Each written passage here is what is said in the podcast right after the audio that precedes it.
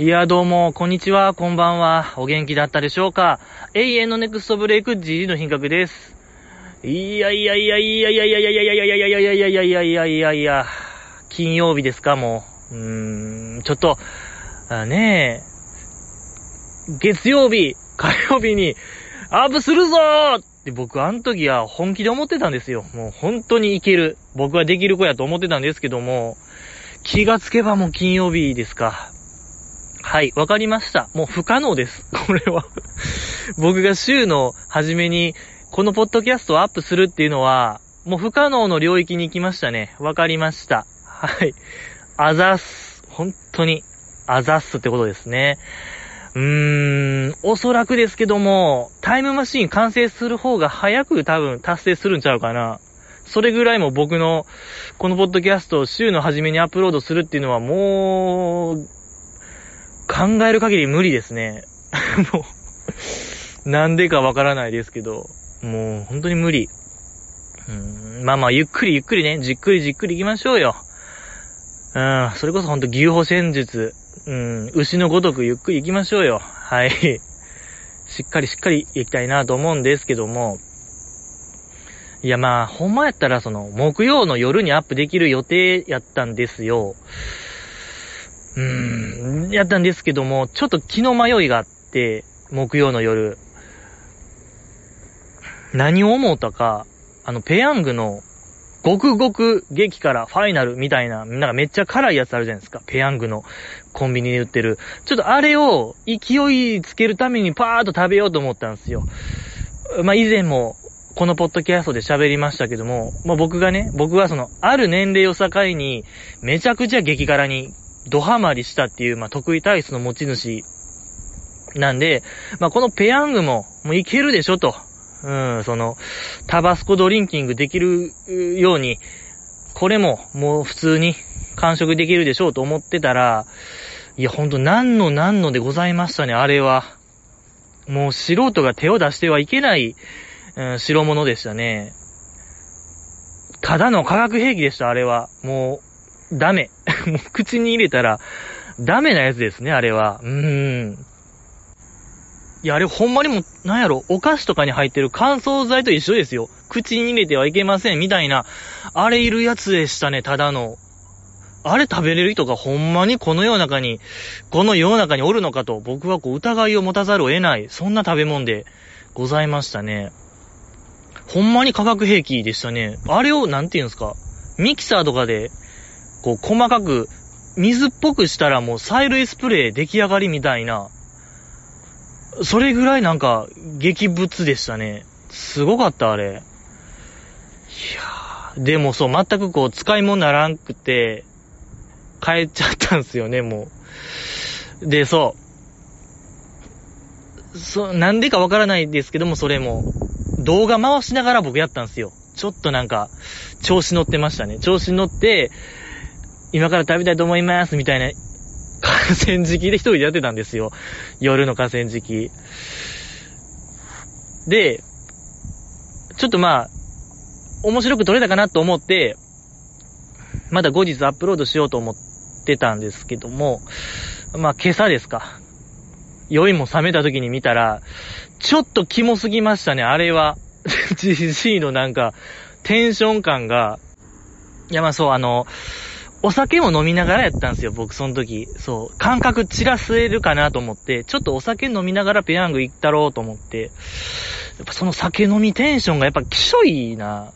いや、やっぱ改めてこのポッドキャスト、やっぱり黒歴史でしかないですね。この 僕にとっては、リスクでしかない。やっぱ、このポッドキャストも聞き返さないからあれですけども、多分あのテンション、僕のそのペヤング食べてるテンションで、毎週河川敷で、乃木坂の話をしてるというのは、いや、まあ、これほど、部の悪い賭けはないですよ。うーん。もう、ハイ、ハイリスク、ローリターンでしかない。悲しいポッドキャストですけどもね。まあまあまあ。頑張っていきましょう。今日もやっぱお酒を飲まないと。とにもかくにもですよね。いただきますよ。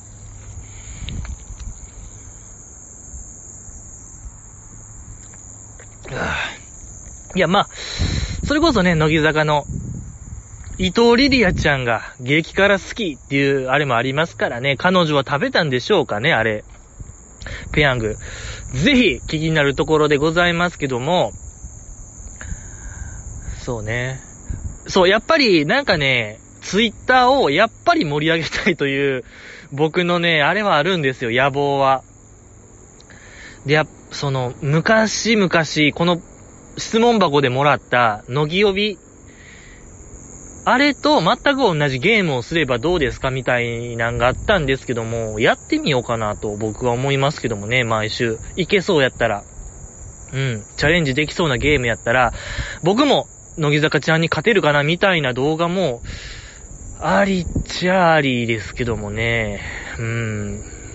まあまあまあ。なしっちゃなしですけども。ですしね、そう。そろそろあれなんですよ、200回。そう、やっと200回が見えてきましたよ。えー、何かこう、どでかいことをしたいなとは思うんですけどもね。いや、まあ、何かないですか、皆さん。案というものは。えー、本当にこう、間口広めで大振り、お送りしてるので、えー、よろしくお願いします。最近すごいパトカーが多いですね。この街は。毎週、毎週毎週パトカーになってますけども、警察24時の原作はここですか？っていうぐらい、メッカなのかもしれないですね、この街は。すごいですね。いいですけども。何の話がいいですか？ラビット見てますか？皆さん。えー、ね。8時、朝8時からやってる、面白情報バラエティラビット。月曜日のね、シーズンレギュラーが、新しく決まったのが、セイミヤレイちゃんで、えー、久保ちゃんからのバトンタッチですか？めちゃくちゃ面白いですね。やっぱりセイミヤちゃん。まあ、久保ちゃんはね、久保ちゃんでやっぱり、その、なんていうかな、やっぱ、ラジオでのあの、ど、毒というか、ぼやきみたいなんがやっぱり面白かったですけどもね。手応えがないっていう。あれやっぱ最後までね、手応えがなかった感じで終わりましたね。ちょっとやっぱ彼女的にも歯がゆい感じで終わってましたけども。まあまあまあ、それはいいよしとして、セイミヤちゃんがそのまだ一周目なんですよね。レギュラー、抜擢、えー、ながら、もう果敢に大喜利にチャレンジしてる、奮闘してる姿にちょっと僕心打たれまして、めちゃくちゃええやん、この子。うん、まあ、いやでもね、そう、久保ちゃんとなんかね、比べる感じであれですけども。まあでも、久保ちゃんは久保ちゃんで、その、手応えがないっていうのを口実に、なんかもう半永久的に出れるような気もするんですけど、えー、今日はその結果を残しに来ましたみたいなんをちょっと言えば、なんか、定期的に来れそうな気もするんですけどね、ラビットに。まあまあまあ。セイミヤちゃん。そう、そっからラビットのセイミヤちゃんを見て、これはちょっと今のセイミヤさんを追うしかないなと思って、えー、乃木坂に相談だ、乃木団、ラジオですか？あれをこう、まだ聞き返すようになったんですよ。その、オーディっていうアプリで、えっと、アーカイブがあるんで、もう合法的に視聴できるんですけどもね、ラジオが。そこでの最近の聖宮さんが、なんというか、もうやりたい放題と言いましょうか。あんな子なんですねっていう。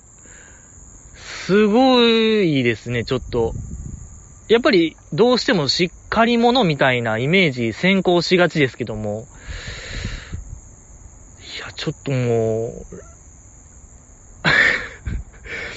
いや、ま聞いてもらったらわかりますけど、なかなかこう、抜け、抜けてる、うん、抜けてるともまた違う。やりたい放題ですね。とにかく、うん。やりたい放題やってるセイミヤちゃんいいですね。ですし、ちょっとあの子の喋り方のトーンが、イクちゃんっぽくてまたいいですね。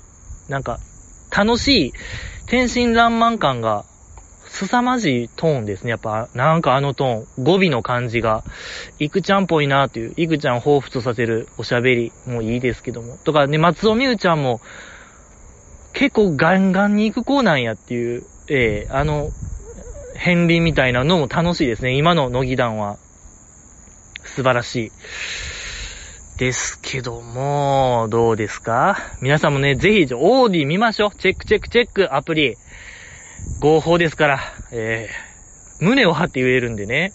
のひだとか、あの、日向坂に、やりたい、え？何でしたっけ？あれ日向坂の、やりたい、やりたいことをやりましょう。何でしたっけ？あれ ちょっと待って。あの、3人、パーソナリティ。デルクプレゼンツ、日向坂46の、あ、余計なことまでやりましょうですね。出ました。そうとかね、電波組の番組も聞けるんで、これオーディ聞く気はないんですよ。合法なんで。本当にもよろしくお願いします。ただで聞けるんでね、そうよ。ああ、重ねてよろしくお願いしますけども。乃木坂チーンの話しましょうよ。うん。あれですか？乃木坂スマホ写真展第2夜でございましたけども、やっぱ今週がね、一番面白かった。本当にこれはね、もう、なんでしょう。やっぱりこう普段見れないメンバーのね、そのスマホの写真フォルダの中が見れる。これはちょっともう国宝級でもあるんですよね。国宝展示展でもあるんですよ、ただの。これはだからナンバーワンなんですよ。やっぱ普段見れないものが見れるというプレミア感はね、何者にも変え難い。はい。いつものようにジャージ着て動き回るなんてものは、まあ見れるんでね、何回も見れる。ですけども、やっぱ写真フォルダは基本見れないんで、これナンバーワンなんですよ。はい。ありがとうございます。で、まあ、テーマはガンミから始まりましたけども、えー、まあ、ガンミのその開幕一発目可愛かったですね。あの、田村まゆちゃんの、田村まゆちゃんが撮影したあの、ついちゃんのね、こう、ガンミ。可愛いのよ。僕の記憶が正しければ、あれはね、昔のそのブログでもアップされてましたね。ええー、あのつやめちゃんはやっぱ覚えてました、僕も。可愛すぎたんで、あれは。えー、か、やっぱり可愛いいですね。あの、睨みつけてるあやめちゃん。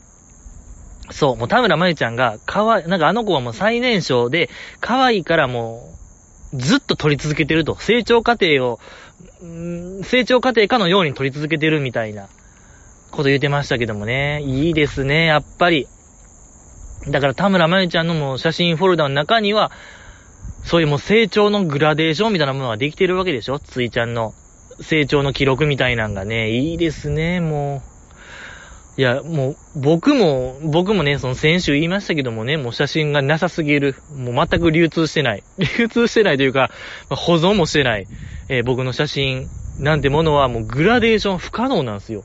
僕の写真フォルダとか、あなんか家の写真、アルバムみたいなものには僕のもう成長過程はもうわからない。本当に。もう、ボンボンボンよ。ボンボンボンよ。4コマ漫画みたいになってるんちゃうかな。僕の成長過程なんて。グラデーションもクソもない。ええー、4枚で終わり。気象転結みたいな感じちゃう？もう。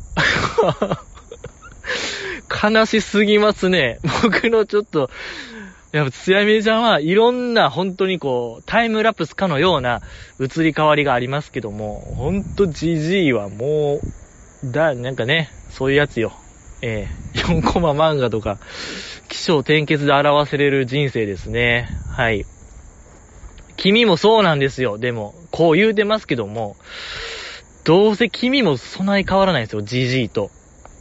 それをね、こう、胸に刻んで生きていってほしいなと思いますけども、えー、ありがとう。なぜ僕は高校までして君らを攻撃してるのかはわからないですけども、で、まあやっぱ良かったんが、まあ、その話の派生で、つい、あの、つやめちゃんの派生でね、乃木坂ちゃんはどの角度から撮られたいかみたいな話の時に、この角度がいいみたいな話があった時に、アスカちゃんは、私はもう別にそんな、どの角度からでもいいですよ、みたいな、え発言からそこさらに発展して、アスカちゃんって、えー、普段他のみんなは、下から撮られるのは嫌やけど、アスカちゃんは逆にその下から撮られるのが多い、みたいなくだりがありましたけども、まあなんかようやるやつ。バナナマン曰く小生意気なやつ。アスカちゃん的にはアンニュイなやつ。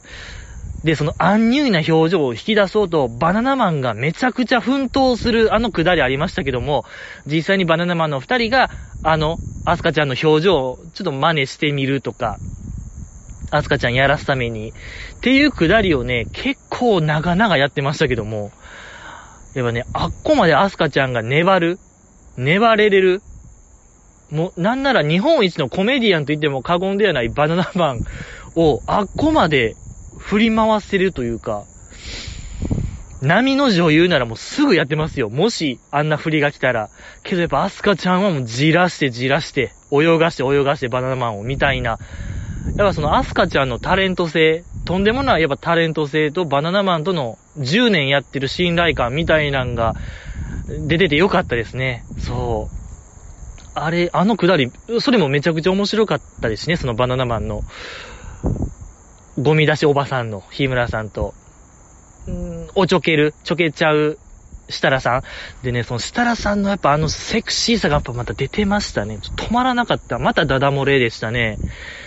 うん、3ヶ月ぐらいに1回ぐらいありますね。やっぱ設楽さんのセクシーすぎる場面。ちょっとなんかダブルピースとかしてましたけど、いや、ちょっとあれは、とんでもないあんなセクシー。もう、セクシーって言いそうになりましたもん、僕。うん。テレビ前で言いそうになりましたけども。素晴らしかったですね。よかった。やっぱ設楽さんが。うん。とんでもなかった。とんでもなかった。ですね。えー、あとは、あ、そう、そこで最後に、アスカちゃんは、粉ま液っていうお菓子出せばええやんみたいな。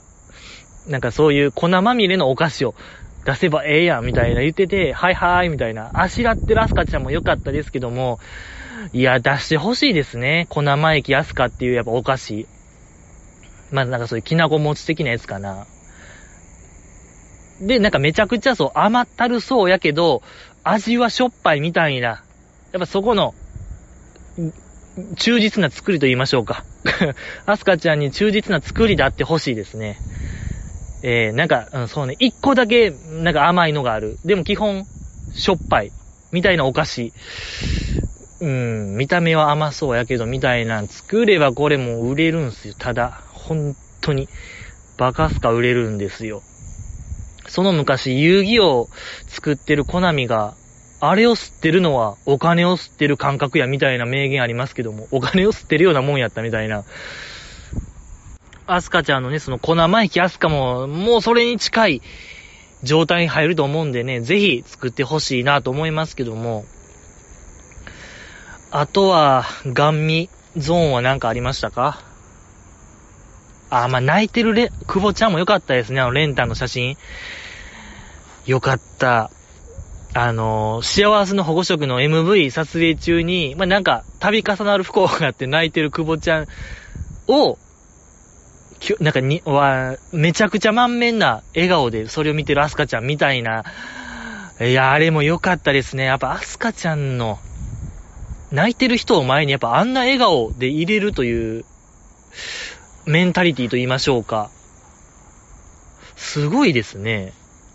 いやし、めちゃくちゃ可愛かったですね。ほんまなんか嘘偽りない笑顔と言いましょうか。あの時ばかりは、アスカちゃん可愛かったですね。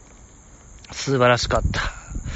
で、その、久保ちゃんのその度重なる不幸の一つ話しましたけども、その MV 撮影してる衣装の丈が短くて、こう腕を上げたらお腹が見えるの嫌やったっていう、やっぱこのエピソードも良かったですね。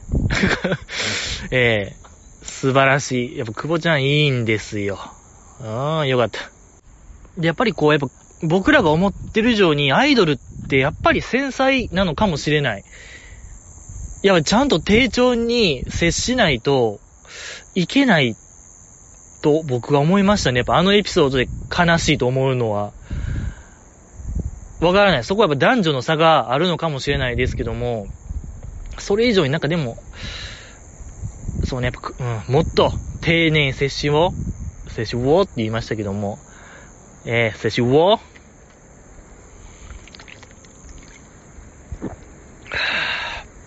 いや、まあそうね。あとは、コアも良かったですね。コア部門。あの、梅ピオが撮影した、まあ、なんかのライブのステージの裏側で、パイプ椅子にヨダちゃんが座って、こう足開いてるやつ。めちゃくちゃ可愛かったの、ヨダちゃん。なんというか、ほんまにこう、ライブというものは、戦場、アイドルにとっては戦場やなっていうのが、まざまざと伝わる一枚なのではないかなと僕は思いましたよ。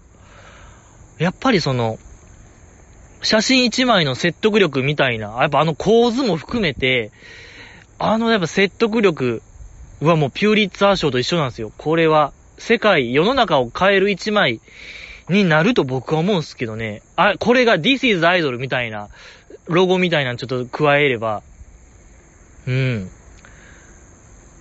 アイドル舐めんなよみたいな意気込みも感じれますし、気高さみたいなのも出せてますし、やっぱ、いや、よかった。ですね、梅ピオのやつ。可愛かったな、ヨダちゃん、あれ。T シャツにしたいですね、あれは。ぜひ T シャツにしてこうね、街を練り歩きたいなと僕は思いますけども。よかったですね、あれは。うーん。正直僕ナンバーワンでしたね、あの写真は。素晴らしかった。あー、あとまあ、衝撃部門。衝撃部門の、かっきちゃん、かきちゃんのやつまあ、以前、その、夏休み企画で、1ヶ月あったらこれできますっていう、あの企画でやってたあの、マジックですね。このポッドキャストでもなんか喋りましたね。えー、っとね、あれでしょ？業界初の、ちょっと種分かりそうなマジックを僕らに披露してくれたあの伝説の、こうやっぱいろんな意味で危ういマジックでございましたけども、まあなんかその話をいろいろしてて、えー、日村さんが、やっぱこの写真はあどけないけども、今の方がいい、みたいな言ったとき、かきちゃんがめちゃくちゃ棒読みで、やったーって言ってた。あれ、めちゃくちゃいい。あれいいですね。その、かきちゃんの、なんやろ、バナナマンと接するときのたまーに出る棒読み。もう、感情がなんでか知らんけどゼロなってる。あれ、大好きですね、僕。うん。まあ、なんか、挙動ってるかきちゃんも可愛いですけども、感情ゼロかきちゃんもいいですね。やったーって言ってるあれ。全然喜んでない。えー、やっぱ日村さんから褒められてもやっぱ嬉しくないんですかね。うん。でもやっぱ面白かったですね、あのかきちゃん。よかった。素晴らしかった。で、まあ、まあ、あと何ですか？田村まゆちゃんが撮影したあの、パーフェクトヒューマン、早川せいらちゃん。なんかあの、四つん這いみたいな、なってるやつ。あれも、あれもやっぱ良かったですね、その、早川ちゃんなりのパーフェクトヒューマンとはこういうことや、みたいな。やっぱり、四つ、ね、あの、四つ足でおる、四つ足であることは、やっぱりそういうことでしょ、そういう。もうすべての頂点立つってことでしょ。陸上に住んでる生物の。やっぱり、オリラジあっちゃんは、人間界の頂点を目指してましたけども、やっぱ早川ちゃんのあのパーフェクトヒューマンは、もう、い、生きとし、生きとし生けるもの、すべての頂点に立つ、それがパーフェクトヒューマンや、みたいな。生き物の頂点である、みたいな。さらにこう、上を行ってる解釈ですよね、あれは。早川ちゃんの。うん。あれこそが僕はパーフェクトヒューマンだと思いますね。はい。それこそライオンとか、虎もかかってこいよ、パーフェクトヒューマン。人間舐めんなよ、小田洋二さんですよね。その昔。えー、何ですか、大阪の世界陸上の時言うてましたけども、人間舐めんなって。まさに多分そのスタンスでしょ。うん、早川ちゃんも。そういうライオンとか虎、チーターの類も、かかってこいや。人間なめんなの意思やと僕は感じ取りましたね。やっぱあの、パーフェクトヒューマンを見る限り。僕も、パーフェクトヒューマンでいたいなと思いましたね。早川ちゃん流の。ええー、素晴らしかった。可愛かったですね。うん。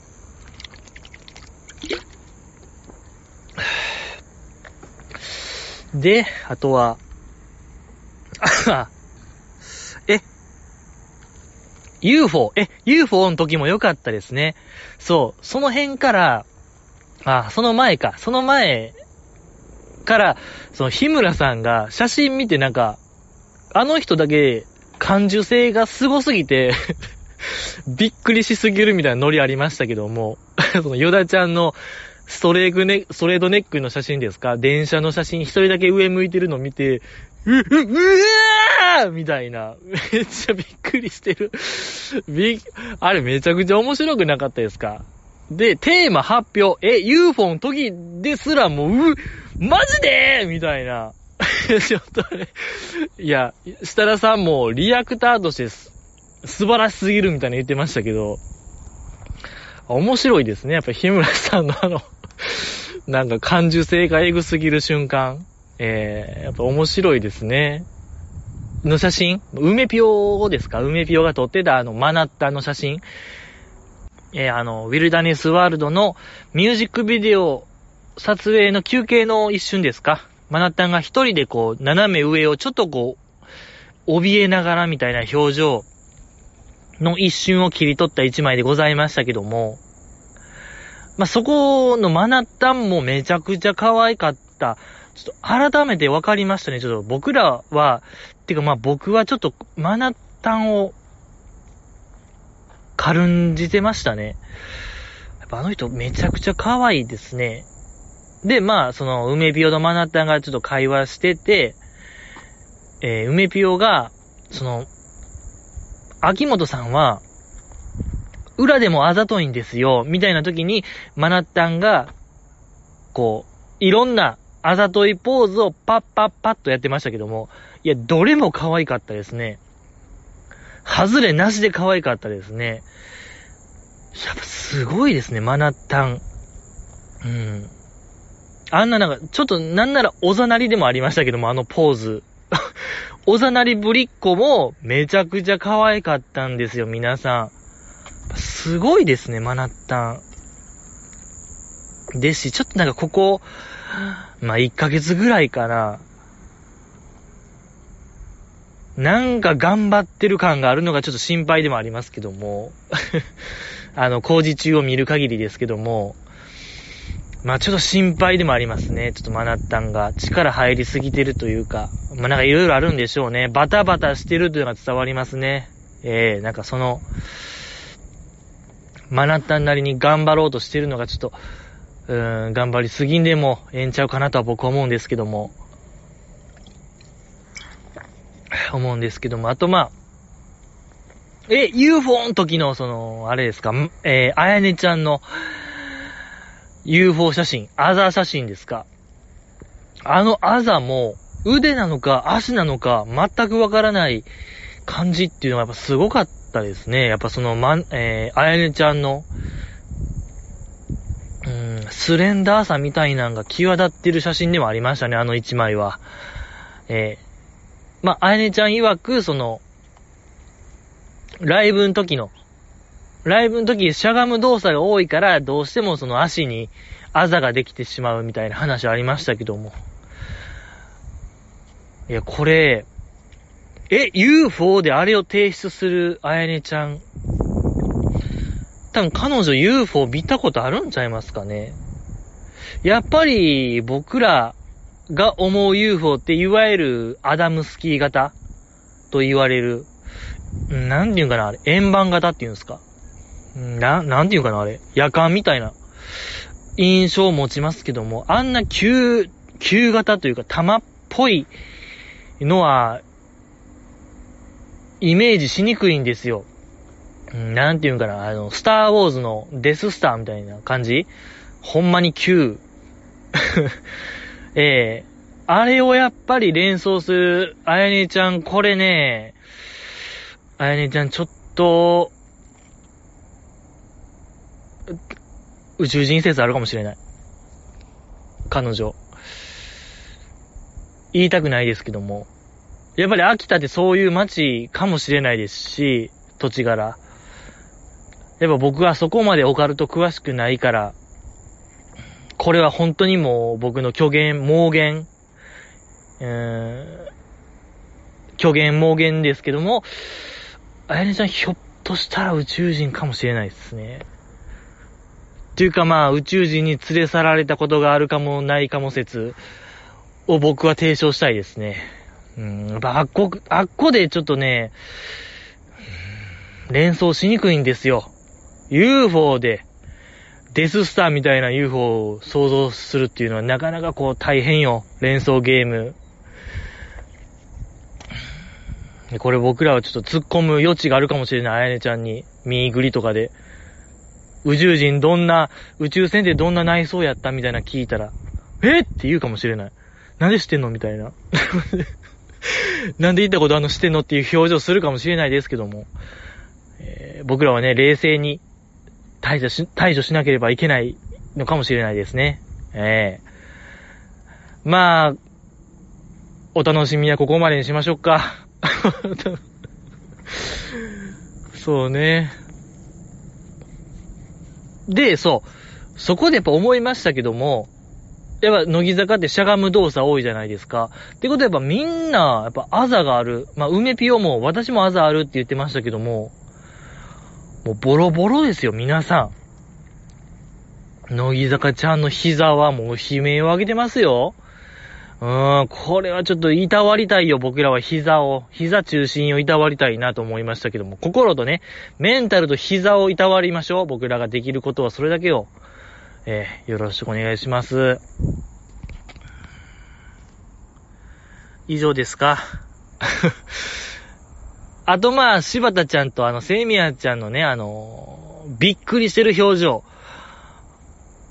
46時間テレビのその、日の出を見る。まあ、ついでに、ツーショット撮ってる時に目の前にカラスが現れて、まあ、不思議なショーを見せてくれたみたいな話がありましたけども。まあ、実際にやってみてって言って、その柴田ちゃんがそれを再現してましたけども、カラスのショー。あれもやっぱりちょっと変なんですよ。やっぱ UFO、アンノーンフライングオブジェクトみたいなやつ ?UFO。まあ未確認飛行物体みたいなことでしょ？ということは、飛んでるもの、ようわからん飛んでるものはすべて UFO なわけで、やっぱあのカラスを見る限り UFO なんですよ。あれも一つの一種の UFO であって、これも柴田ちゃんも知ってるかもしれない。UFO。に連れ去られた過去があるかもしれない。セイミヤさんも、だから、46時間テレビのちょっとついでに、ええー、カラスの UFO、行ってるかもしれないですね。あんな表情ないですもん、だって。あんな目キラキラさせることありますか？ないんですよ。ええー、彼女らも知ってるかもしれない UFO の宇宙船の中身を。えー、僕らは追求する責任があるかもしれない。ええー、もうわかるでしょ、皆さん。GG が限界やっていうのを もう、結構前からも限界達してましたね。もういいですか今週の乃木坂工事中は。まだ来週もあるんすよね。スマホ写真館。あ、写真展のね、えー、最終章が。これ楽しみなんですよ、皆さん。えー、まだまだ、やっぱり宇宙、オカルト、やっぱまだ僕らの知らないことがいっぱいあるんで、未確認情報、もうそういうポッドキャストにしていきたいですね。えー、ユーマの話とかね、土の子見たとかそういう話していきたい、僕は。ロマン。だ、お化けも言うてましたしね、この前、そうよ。じじいがお化けお化け言うてたから、もうオカルトなんですよ。もうごめんなさい。このポッドキャストのジャンルで言ったら。アイドルじゃないです。オカルトなんです。はい。もう振り切りましょう。もう4月から。このポッドキャストはもうオカルトになりました。終わりました。アイドルの時代は。もう僕の中で今、オカルトが来てるんで、雪男の情報待ってますよ、僕は。君の見た、雪男とか、ビッグフットとか、えー、その類の、チュパカブラみたいなやつ、ちょっと情報待ってますけども、えー、よろしくお願いします。お便り読みましょう。もうこれ以上喋ったらもう止まらないんですよ。GG のオカルト。大パーツの話とかしだすから。ええ、あれは大パーツに違いないみたいなこと言い出すんで、アカシックレコードがどうとか、ああもう秘密結社がどうみたいな言うんで、もうさすがにちょっとやってられない。それはもう僕の専門外なんで、お便りを読みたいと思います。この乃木坂岡中はツイッターのアカウントがございまして、そこのトップに、えー、質問箱というものがございまして、そこから僕にね、直接メッセージを送れるわけでございまして、まあ、なんですか、本当にもう予言君の知ってる予言アス、アステカ帝国の予言えー、太陽暦読み解いた話、イースター島の、あの、イースター島のあれ何ですか、モアイ像の秘密とか、うん、まあなんか、あの暗殺は実は、みたいなね、お話、待ってるんですけども、まあ基本このポッドキャストのメインテーマは僕、ジジイの品格に対する誹謗中傷でございます。ですけどもね、もしこの誹謗中傷がバレたらどうしようと思いますけども、躊躇するかもしれないですけども、このね、質問箱というものは、もうプライバシーが完全に保護されてまして、僕からね、君の情報は何もわからないです。本当に、君は誰 ?Who are you? なんですよ、毎週。毎週、Who are, もう Who are you? って呼びたいな、このコーナーを。君は誰だみたいな話ですよ。えー、なんでね、気兼ねなく、えー、誹謗中傷ね、僕の、僕への誹謗中傷を待ってるんですけども、お便り読みたいと思います。じじいさん、こんばんは。毎日、下を向いて歩いているじじいの品格リスペクト軍団団長です。まず、プロファイリングをしていただき、ありがとうございました。結果は8割から9割は合っていると思います。自分が素直なのかはわかりませんが、母子家庭です。郊外に住んでいるというのも合っています。えー、部屋綺麗と言われたことあるので、それも合っていると思います。現在16歳で、菅原さつきちゃんと同い年なので、それも合ってます。マイヤーは好きです、えー、好きで、今も追っているのですが、なーちゃん派です。推しは3期生というところまでは合っていましたが、山下美月さんではなく、水木さんね。山下水木さんではなく、久保しおりさんです。続いて解明の件ですが、ジジイさんが名前を付けてください。それを今後使っていきたいと思います。これからもお体に、えー、気をつけて頑張ってくださいといただきました。ありがとうございます。これは前回のあれですか。プロファイリングですね。GG の特技であるプロファイリングをこう、まだ披露した結果、8割から9割やってるんですよ、皆さん。この正解率の高さ、ちょ、警視庁の皆さん、警視庁の公安か、公安課の皆様、空いてます、GG の品格は。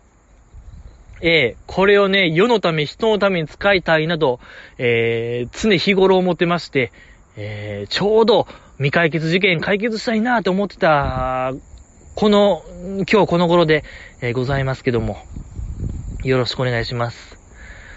まあでも、ほぼほぼ合ってたってことですね。ですけども、えっと、乃木坂の推し面だけはちょっと当てられなかったっていう、やっぱね、これじじいなんですよ。もう、な、無理なんですよ、僕。推し面当てるのだけは無理。他のそのパーソナルな部分は、もうガチガチに当たってましたけども、ちょっと推し面当てるのがいっちゃ難しいんですよ。乃木坂の曲を聴いて。いろんな曲を教えてもらいましたけども、そっからね、押し目当てんのって本当にもう、神業ですね。これできたら。いや、それぐらいは僕にはもう、難しかった。いや、でも、言い訳するなら、いや、まあ、その、久保ちゃんですか？いや、う、本当に言い訳ですけども、頭の片隅にはあったんですよ。第三候補にはあったんですけども、まあ、選抜3期生の選抜メンバーまでは絞れてたんですよ、僕の中では。でもやっぱアンパ行きましたね。ちょっとジジイの良くないよ。うん。なんか、本当にあれは良くない。良くないというか悔しいですね。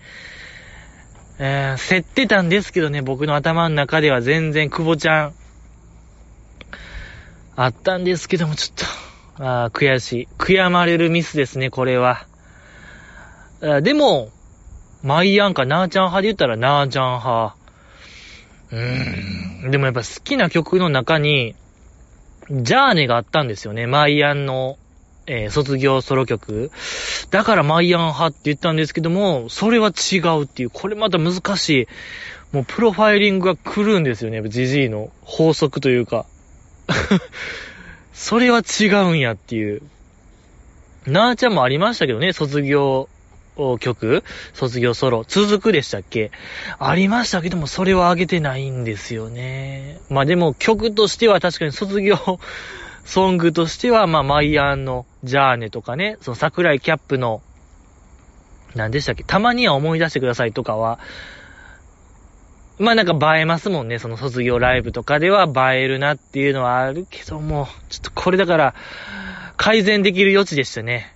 なんかこうアップデートできましたね。僕の中での、うん、参考になった情報ではありましたけども、えー、名前ですか？そう。この方の名前がね、ジジイの品格リスペクト軍団団長っていう、ありがたいんですけども、恥ずかしいんですよね。やっぱり自分で読み上げるのは恥ずかしいっていう話をしたら、えー、僕がもう命名していいと、命名権を与えてくれたわけでございますけども、この方はでもね、そうね、うん、まあ、ダンゴムシ人間じゃないんですよね。残念ですけども、もうこのポッドキャストの、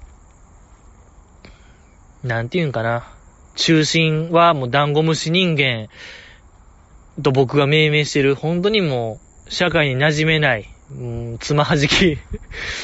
うん、そういう、もう僕がね、再筆頭ですけども、そのダンゴムシ人間、もう落語、落語者、うん、もう本当に、社会のお荷物と呼ばれるような存在が多い中、まあ、僕、さっきも言いましたけども、僕が再筆頭ですから、そのね、ダンゴムシ人間の先頭を走ってるのは僕なんで、それは負けない。誰にも負けないという自負があるんですけども、この方は当てはまらないんですよ。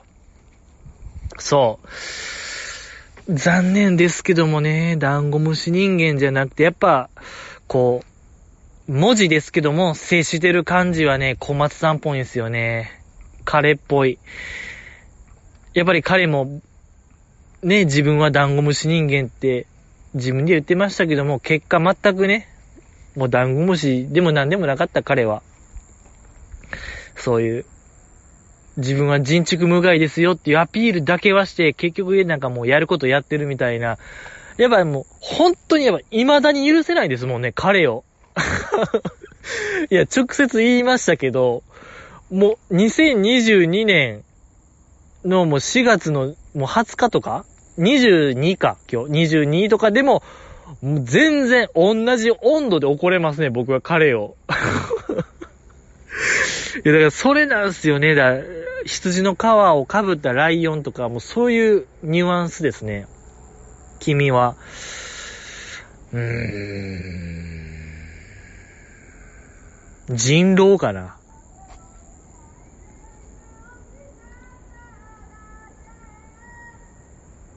こういうことなんですよ、やっぱり。もう人狼 人狼ですね。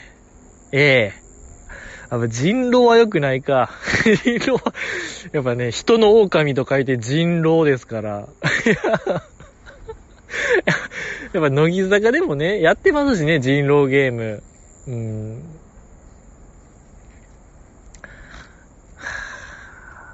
あの、アマングアスアマングアスの、まあ、インポスターでもいいよ。どっちかちゃいます？うーん、なんか人狼、まあ、人狼。小松予備軍でもいいですけど、小松、小松予備軍か、人狼。まあ、人狼かな。カタカナ人狼ちゃいます？うん、なんかそんな気がしてきましたね、僕は。いや、まあ、このポッドキャストにおけるその人狼は、やっぱ名誉なんでね。ええ名誉ですよ。まあ、それ選びまし、そうね、3択まで絞りました。人狼、カタカナ人狼か、インポスターか、小松予備軍か。まあ、どれかですかね。うん。そんな気が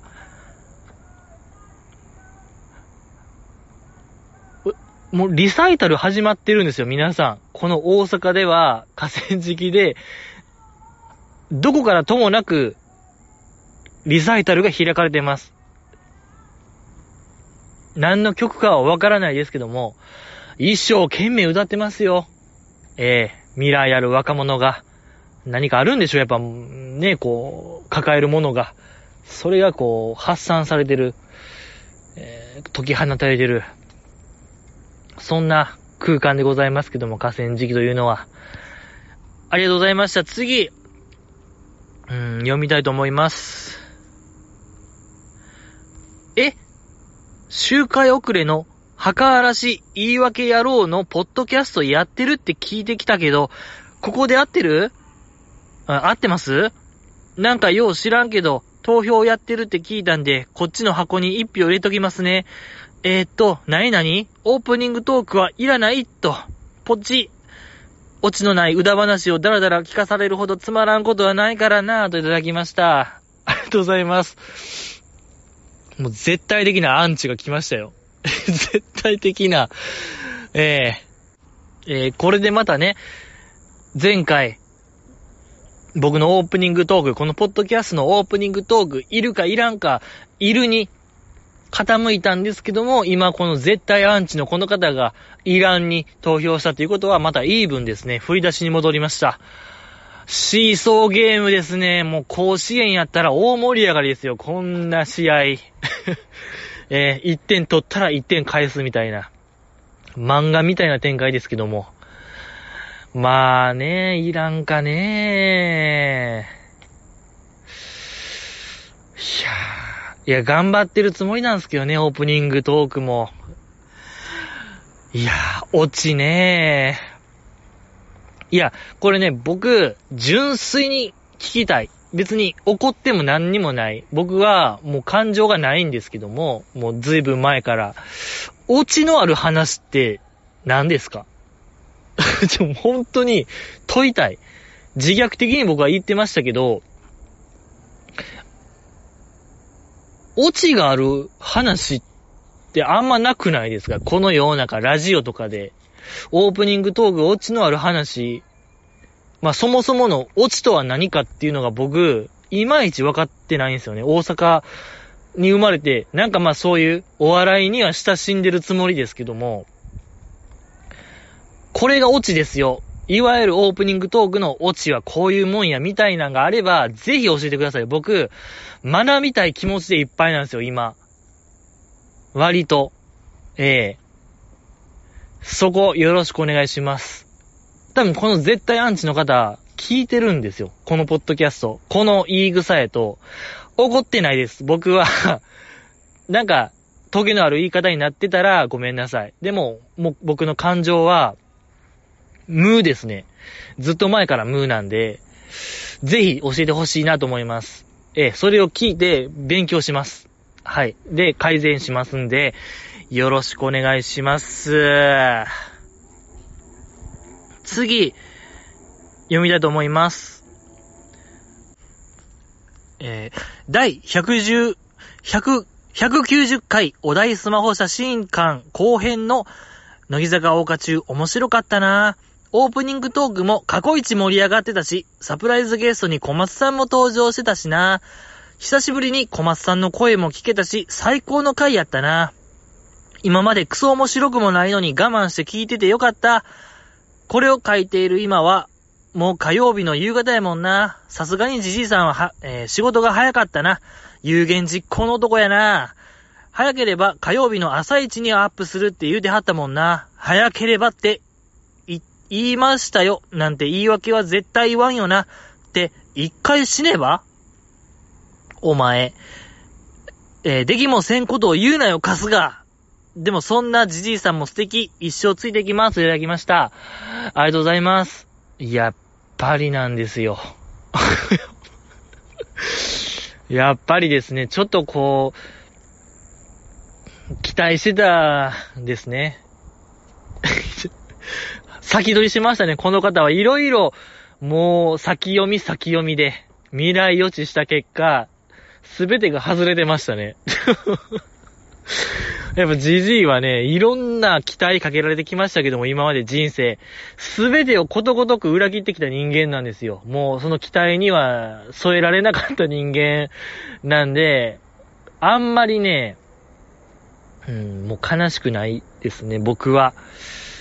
僕としてはもうなんか、ああ、もうまたダメやった。またあかんかったわ。っていう気持ちなんで、いや、申し訳ないよ。この期待してくれてるのに、今日はもう金曜の夜、もうひょっとしたら土曜の、深夜にアップしてるかもしれない。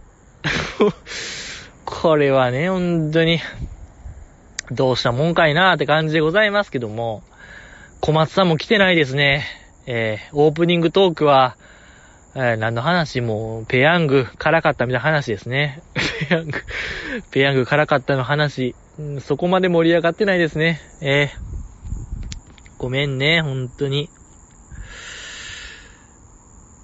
そうね、まあ、いや、いや、本当に言い訳なりますけども、やっぱりね、深夜の河川敷が、深夜の河川敷なんですよ、これ。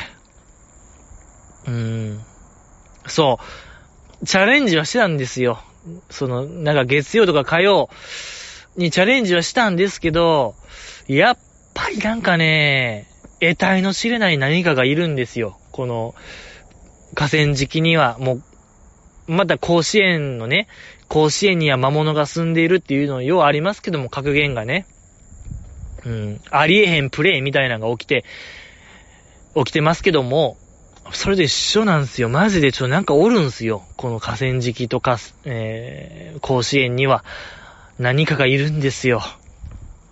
河川敷の魔物がいましたね。だから、それを言うならば、えー、負けました。河川敷の魔物に僕は飲まれましたね。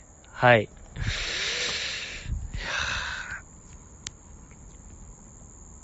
そうね。だからもう予告みたいなもうせん方がいいかもしれないですね。なんか、次はもう、なるはやでアップしますよ、みたいなのは、もう言わん方がいいかもしれない。ほんともう、更新しないかも、みたいなスタンスで言った方が、双方の心の精神衛生上いいかもしれないですね。ウィンウィンな感じがするなという反省ができました。ありがとうございます。次、読みたいと思います。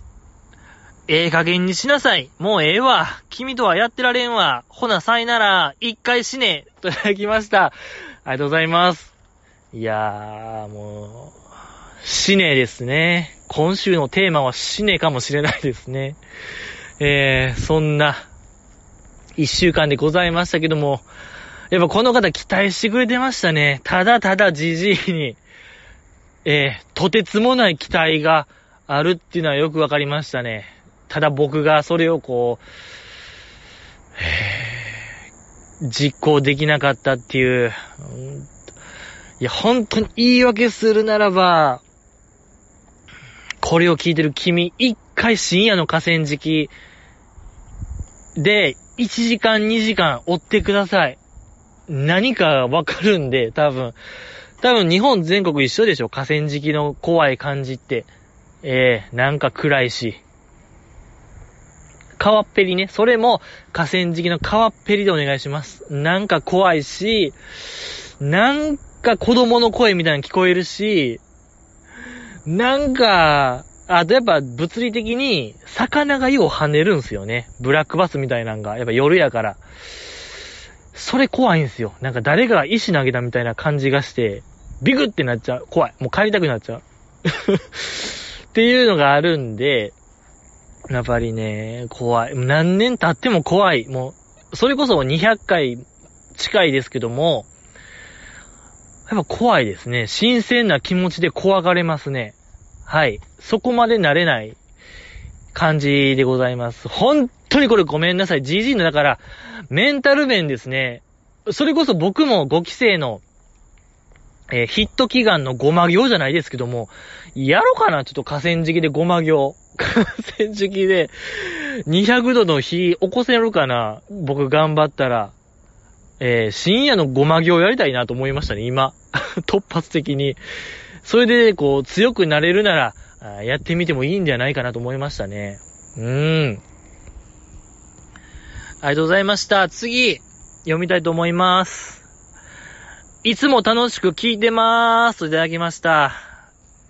ありがとうございます。以上ですね。えー一言、いつも楽しく聞いてまーす。全部ひらがなですね。ありがとうございます。えー目にも優しい。ね、僕にも、本当にこう、えー無知なね、本当に無知の極みと言われた G の品格にも、優しい全部ひらがな。いつも楽しく聞いてます。ありがとうございますねえ、やっぱりありがとね。全部ひらがなで。ええ、読めましたよ、じじい。はーい。ギリギリ読めました。まだね、ひらがなで送ってね。全部ひらがなで 送ってね。ちょ、もうこれ以上ないでしょ。そうね、いつも楽しく聞いてますってことは、サイレントリスナーやったんですかね、この方は。聞いてたけども、送ってはなかったってことは、プロファイリングチャンスですね、DG の。まだ、警察、日本の警視庁の公安課にアピールできるチャンスでもあるんですね。どうですか？また君の好きな、えー、乃木坂の曲まあ、5曲、5、5曲、5曲、5曲。もう、ろれつも、ええ終わってきました。終盤ですね。もう、5曲、5曲、ね。もう、ダメですね。5曲。はい。5曲を送ってくれたら僕が、もう全部、全当てですね。パ、もう君の内面から、推し面まで、もうバチコーンと当てるんで、えー、振るって待ってますってことで、えー、本日は以上でございますか？全部読めましたね、今日は。よかった、嬉しい。もうこれでお便り全部読めた。久しぶりですね。やっぱいつもは、今日はここまで、みたいな感じで区切ってましたけども、嬉しい、嬉しいねああ、嬉しい。はい。そうね、まあ、うーん。個人的にはね、僕ね、ビヨーンズのライブが月曜にあるんすよ。ライブビューイングですけども、武道館ライブ、めちゃくちゃ楽しみ。それだけですね。えー、まあ、乃木坂もね、バスラがありますけども、5月のゴールデンウィークとかかな。うん。一足先にちょっと僕、ビヨーンズのライブ、今週月曜、じゃあ来週か、来週月曜、もう明日、明後日、しあさって、めちゃくちゃ楽しみやなと思いながら、多分次回はもうビヨンズのライブを話すんちゃうかなと思います。ありがとうございました。